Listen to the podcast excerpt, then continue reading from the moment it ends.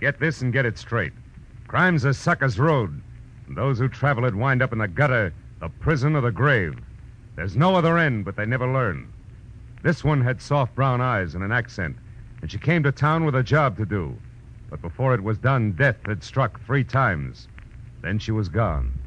And all because of 30 drops of pigeon's blood, worth 150,000 bucks.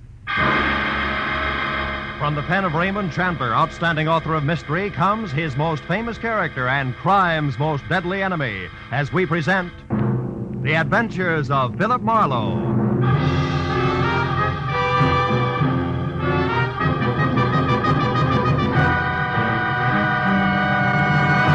Now, with Gerald Mohr, starred as Philip Marlowe, we bring you tonight's exciting story The Pigeon's Blood.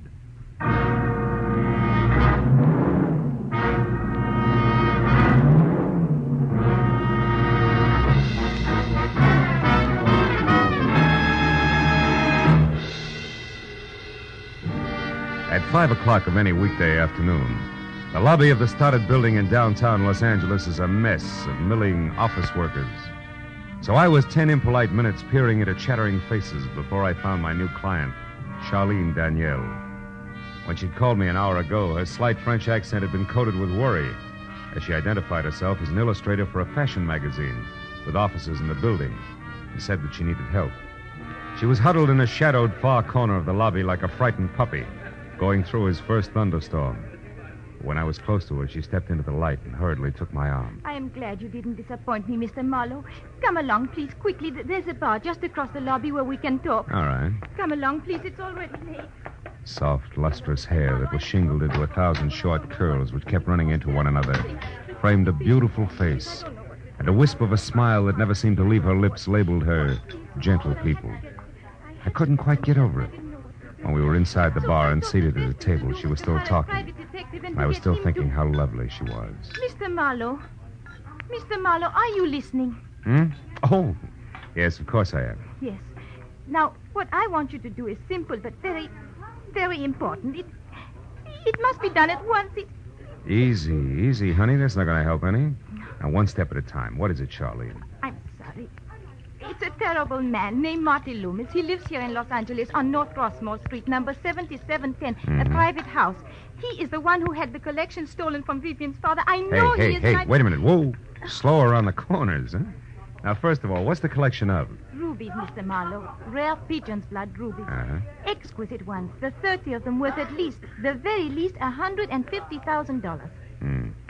Tell me, are all the rubies as lovely as you are? Please, Mr. Marlowe. Okay, okay. Who's Vivian? My best friend, the girl I grew up with in Lyon. She's still in France, but I got out before the war to Mexico and Ensenada.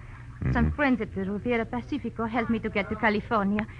Vivian and her father, Maurice Chardot, an old man now. They lost everything they had family, a home, their business. And then they had only the rubies left. Which should bring us to this guy Loomis, huh? It does. Mr. Marlowe, he was in France only last month, a guest in the Chardot home. A charming American businessman who was going to buy the rubies. But who just wouldn't say when. Tell me, Charlene, did anybody actually see him take the stones? No, but Ah. there's no doubt that he did it, Mr. Marlowe. He was one of the few persons who knew where Monsieur Jardot kept them. What about the police? Oh, no, no, Mr. Marlowe, not yet. Only when we know that Loomis still has the stones, when we know where the rubies are. You see, any hurried arrest would only mean that the jewels would be gotten rid of, gone forever. Why isn't Vivian here, or Monsieur Jardot? I told you. He is an old man, a broken man, and they are penniless. The rubies were going to be sold. That's why this, this Loomis was visiting with them. Now, please, Mr. Marlowe, can you do this for me? Can you find out where the jewels are? It, it would mean so much if we can return them. So much. Yeah. Where can I find you later, Charlene? I live at the Bradford Arms. The telephone number is Sunset 10229. 10229. Now, mhm. now, what is your fee, please? Well, I. We'll talk about it later, huh? All right. You are kind. I I only hope that later isn't too far away. For Monsieur Jardot's sake? Why why yes, for for everybody's sake. Good luck.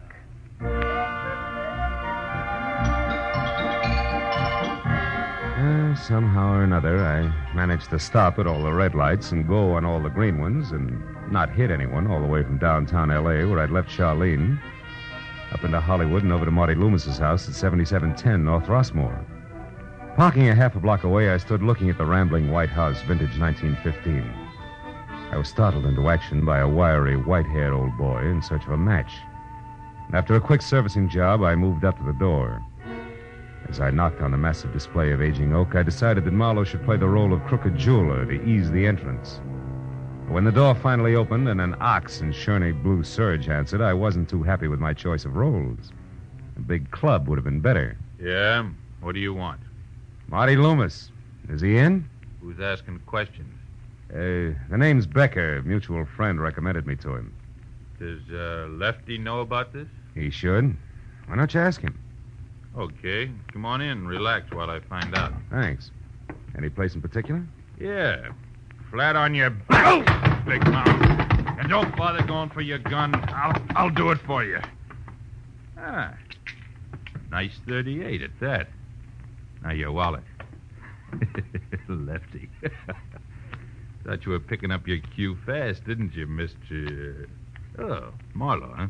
Private detective. What were you thinking about when you bit, Big Mouth? Something nice and calico? You're warm, Buster. My mistake. Where do we go from here? You, no place. Till I make a phone call. Excuse me. Big jerk. Westwood 9903. Yeah. My my number? Uh, Gladstone, uh, 2742. This won't take long, Marlowe, then you and I can. Uh... Oh, hello, Tony. Oh, it's Chalky. No, no, I looked every place. No, honey, I, I tell you the stuff just ain't here, but something else is. A private dick named Marlowe. Well, I don't know. Yeah, yeah, probably one of that stinking Slater's boys. But you don't have to worry about Marlowe. So long, babe. Your mother, Chalky? Listen, Louse, I got one question to ask you, and I want a straight answer fast.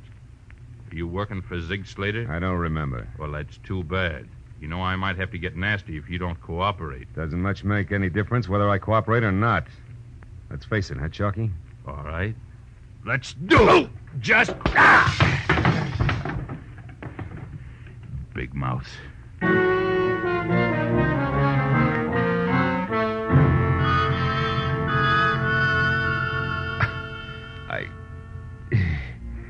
The time I sorted my legs out from those that belonged to the coffee table, Chalky was gone.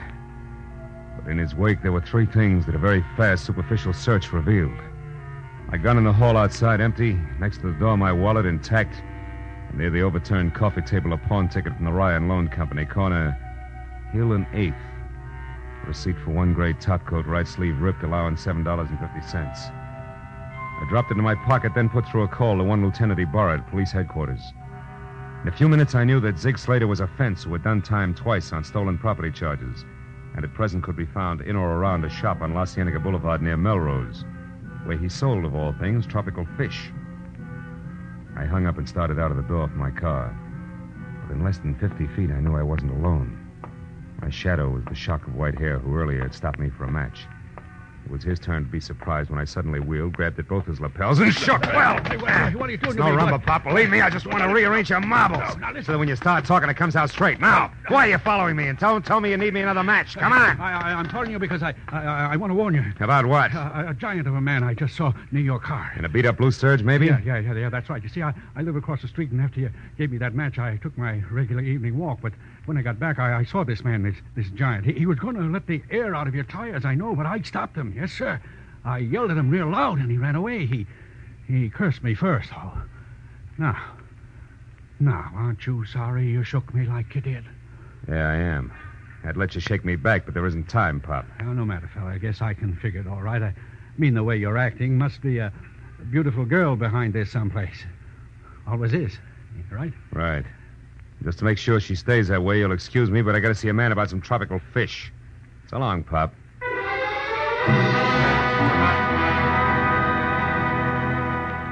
Zig Slater's place on La Cienega was three walls, lined almost solid with bubbling tanks that were home for the kind of screwy looking fish that made you wonder what they could possibly see with a bad case of DTs. Slater was small and slight, with black darting eyes that were too large for the rest of his face, which was prune wrinkled, shaped like a Coke bottle, and had all the come hither look of an octopus.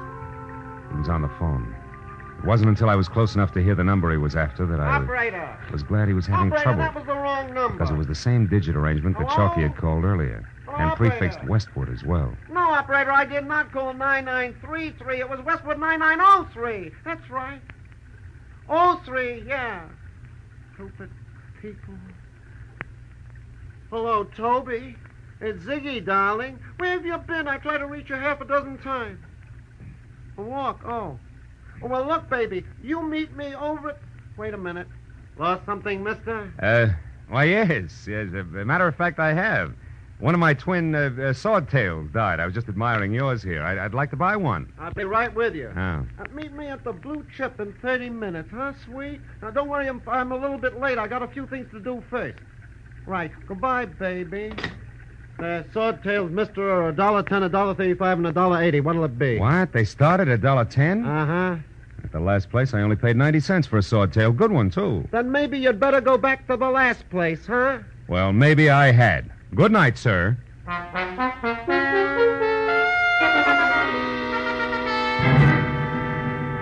And I was outside in my car and pointed toward the Blue Chip, which was an ex speakeasy on Santa Monica Boulevard that had quite never gotten over it. I knew that I had something to work on before it was time to call Charlene and report that so far I had located neither the Rubies nor Marty Loomis. With luck, I could have words with Toby at the Blue Chip before Slater arrived.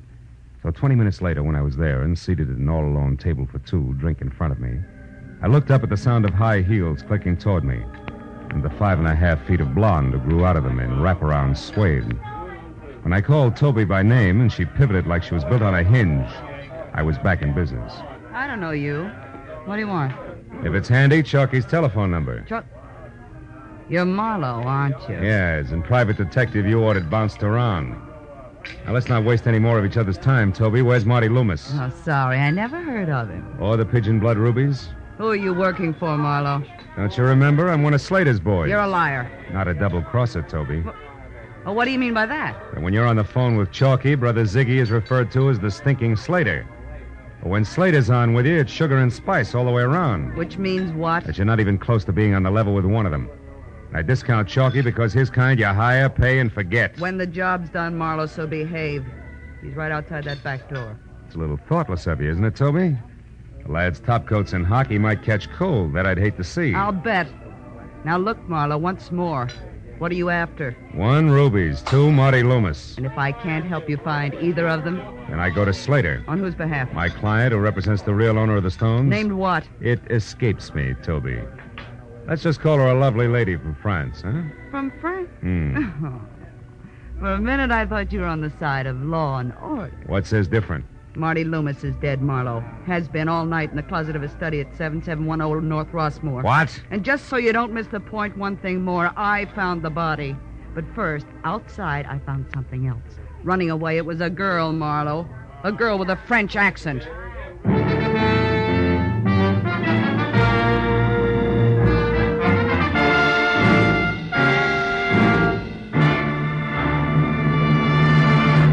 In just a moment, the second act of Philip Marlowe. But first, for those who delight in the fast action and faster thinking that thwart the evildoer, CBS brings you three outstanding examples every Sunday. The Green Lama brings you the adventures of wealthy young Jethro Dumont, who uses his knowledge of the mysterious East to combat evil doings on this side of the Pacific. Call the police summons Police Commissioner Bill Grant to trail the objectionable offender and bring him to justice. Sam Spade, well, what need to enlarge upon the extraordinary exploits of Dashiell Hammett's brilliant Private Eye, hero of the Maltese Falcon, and many other crime classics. You can find these thrilling examples of mystery, adventure, delight every Sunday on most of these CBS stations. And now, with our star, Gerald Mohr, we return to the second act of Philip Marlowe and tonight's story, The Pigeon's Blood.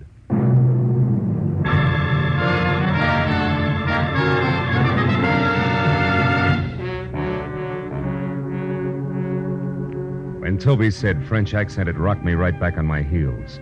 I stood there with my mouth open, trying to reconcile death in a closet with the soft, deep brown of Charlene's eyes. while the blonde in front of me twisted her mouth into a victorious smile tender as a cobra's. I got up and went out the front way, dragging what was left of my pride behind me. I had to know the truth about Charlene, so I called her. She answered on the first ring, and I made my pitch. I said I thought I knew where the rubies were hidden and told her to meet me at 7710 Rossmore. Then I drove to Rossmore and waited, and five minutes later, a cab stopped down the street. And she got out. So I went to meet her. Marlowe, is that you? Yeah. Come on, this way, Charlene. Are they here, Marlowe? In, in this house, the rubies, I mean. We'll find out, baby. Come on. But you Side door's that- open. I said I wasn't sure, and I'm not. About a lot of things. Here, watch the stairs. They should lead to the study. You Yes, still with me? I'm coming. Yeah. This is it. Oh. Okay, Charlene. Now, if I've been lied to, this is the place to check. We'll start with that closet there. The closet? Yes, open it up. Go on, open it.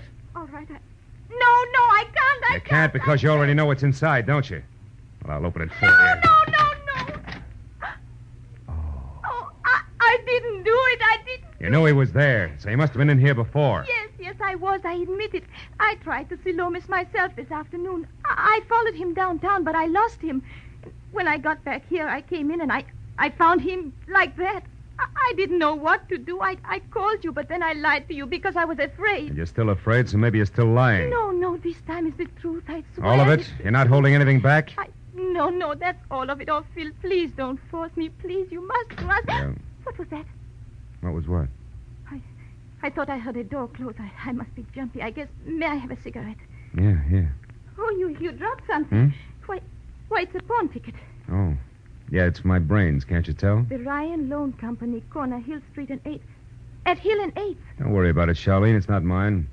Belongs to a guy named Chalky who had to hock his winter wardrobe to keep himself in hamburgers. Forget it. You want that cigarette or not? Not now. Come on, Phil. Let's get out of this room. Come on, please. I. Phil! There is someone here. A shadow moved on that wall of the back hall.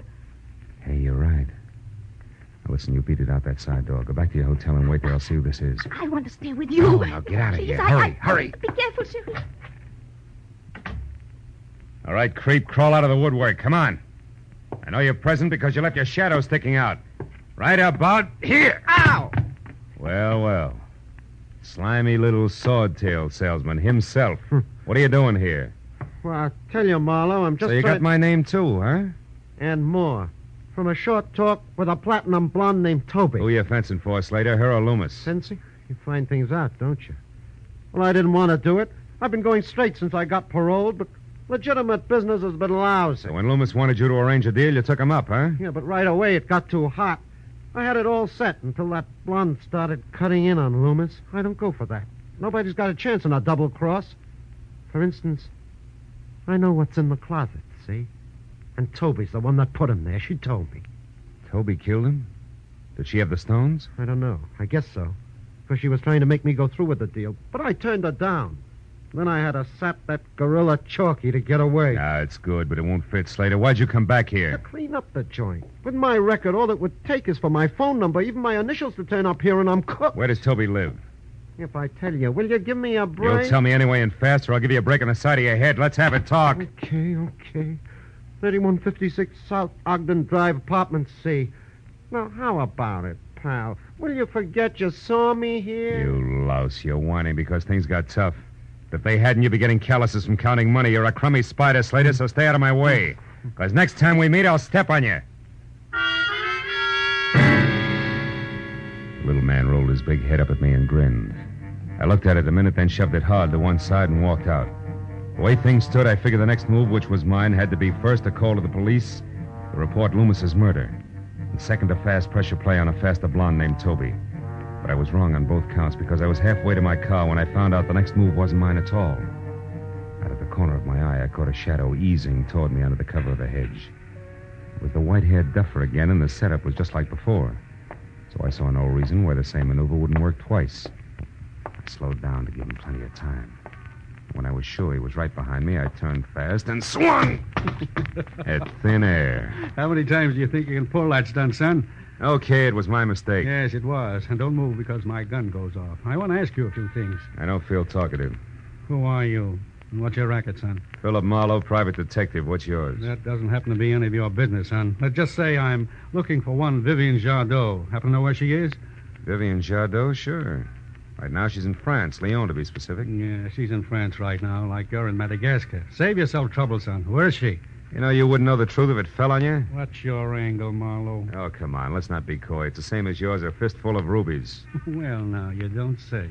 And I suppose that's why Vivian Jadot's been following Loomis around all afternoon. Vivian again. You won't turn loose, will you? Now, listen, son. The Jadot dame is here in town. I happen to know she hopped off a Norwegian freighter. I finally picked her up right here. She was tagging Loomis, and I tagged her.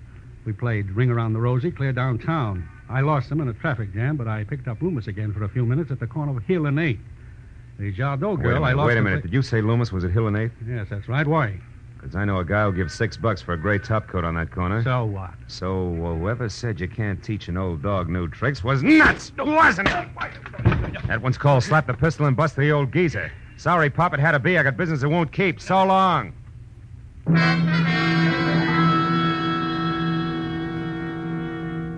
Ran my car, piled in, and headed down Wilshire Boulevard wide open. Because any way I looked at it, Ryan's pawn parlor at Hill and 8th was home plate, and in the time I'd spent gabbing with Pop, there was a good chance that blood was already being spilled on an old gray top coat with a lining full of rubies.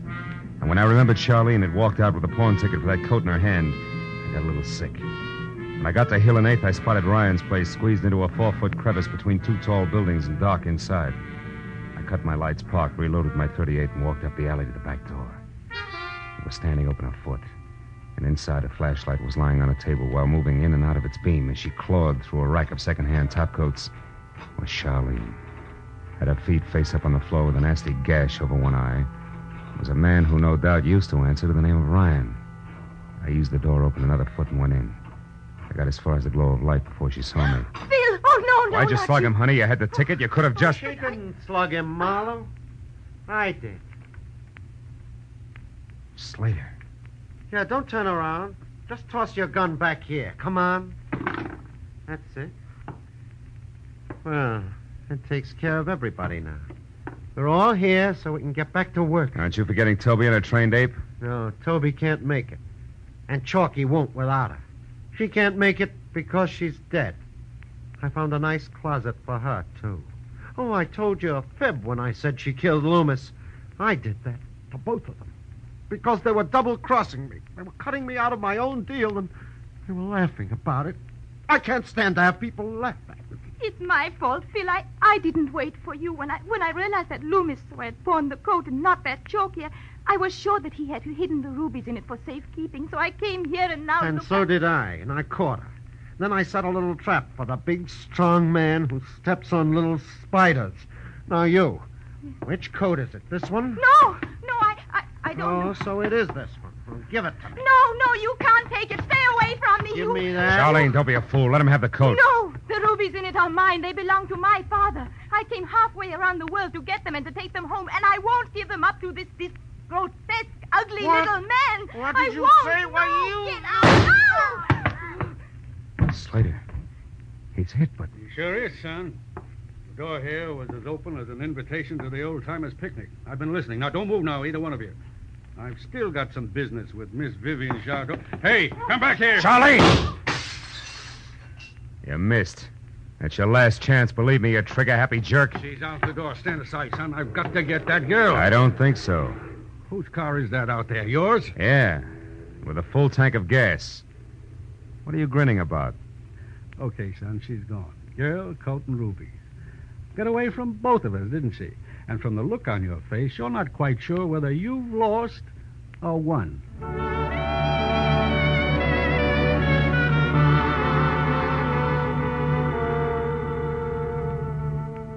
Two hectic hours jammed with phone calls, police reports on Toby and Chalky, and long winded conversation in general went by before the whole mess of dovetailed motives and overlapping authority was straightened out.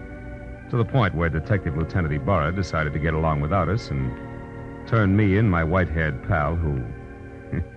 who I blush to discover was one Sam Harris, 20 years an officer with the Immigration Service, loose on the town again. In Sam's car, we threaded through the traffic. Big night, wasn't it, son? Yeah. You know, Sam, you should have told me who you were and saved yourself that swollen jaw. Yeah, that's all right. In a mix up like this one was, a few loose teeth are better than a loose tongue any day. All I knew was that Vivian Jadot was an alien who jumped ship. I didn't know a thing about those rubies until I was right in the middle of it. And she just made up the whole story, huh? About being Charlene Danielle and working here as an illustrator? That's right. What are you going to do about her, Harris? Well, son, as it works out, I'm on her side now. How's that? She wants to get back to France, and it's my job to see that she does. There won't be any trouble. You know, she's a crazy kid to try what she did alone. Mm, But she made up her mind to get her rubies back, and she did. yeah. She's pretty, too. Or did you happen to notice? hmm You're not listening. I was looking at that medal you got there on your keychain. Pistol marksmanship champion, New York service range. You know, Harris, when you shot at Charlene tonight, you. Now, uh, uh, wait a minute, son. hmm? It was dark, and that medal is ten years old. Besides, it's not polite to put a man in a spot where he has to argue with his conscience. Mm, my mistake. Well, there's your car, exactly where I said it'd be. Right across from the airline passenger gate. Someone who had to make a plane in a hurry must have borrowed it. Amazing, isn't it? Good night, Marlowe. See you again, Sam. And thanks.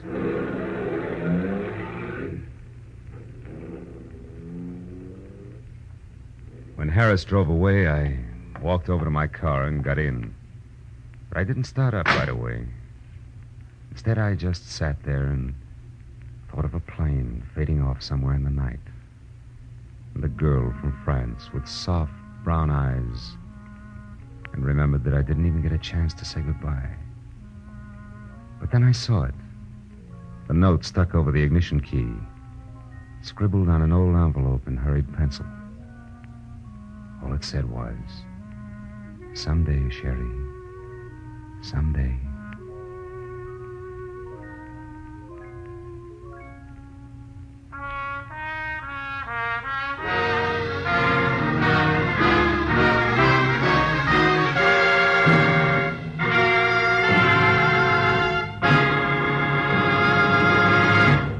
Adventures of Philip Marlowe, bringing you Raymond Chandler's most famous character and crime's most deadly enemy, star Gerald Mohr, and are produced and directed by Norman Macdonnell. Script is by Mel Dinelli, Robert Mitchell, and Gene Levitt. Featured in the cast were Elma Lawton, Edgar Barrier, Gloria Blondell, Herb Butterfield, and Barney Phillips. The special music is by Richard Aurandt. Be sure and be with us again next week when Philip Marlowe says. Easy money is a sucker's racket. This time it started as a routine search for a rich girl's fiancé, and the trail led to a silent house haunted by a face at the window and blood in an open cedar chest. But before it was over, it became a quest for a corpse that wouldn't sit still.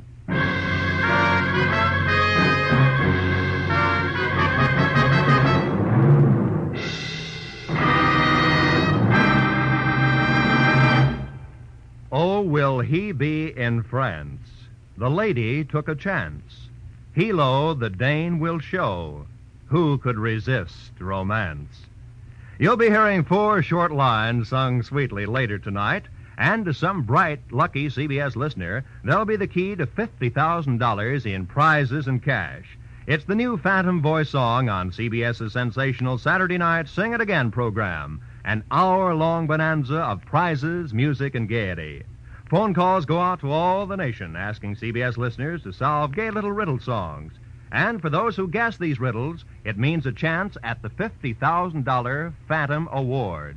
25,000 in super prizes for solving the Phantom's identity. 25,000 more in cold cash for answering only one more question about the Phantom. Listen closely when Sing It Again comes to you on most of these same CBS network stations just a little later this evening. This is Roy Rowan speaking. Now, stay tuned for Gangbusters, which follows immediately over most of these same stations.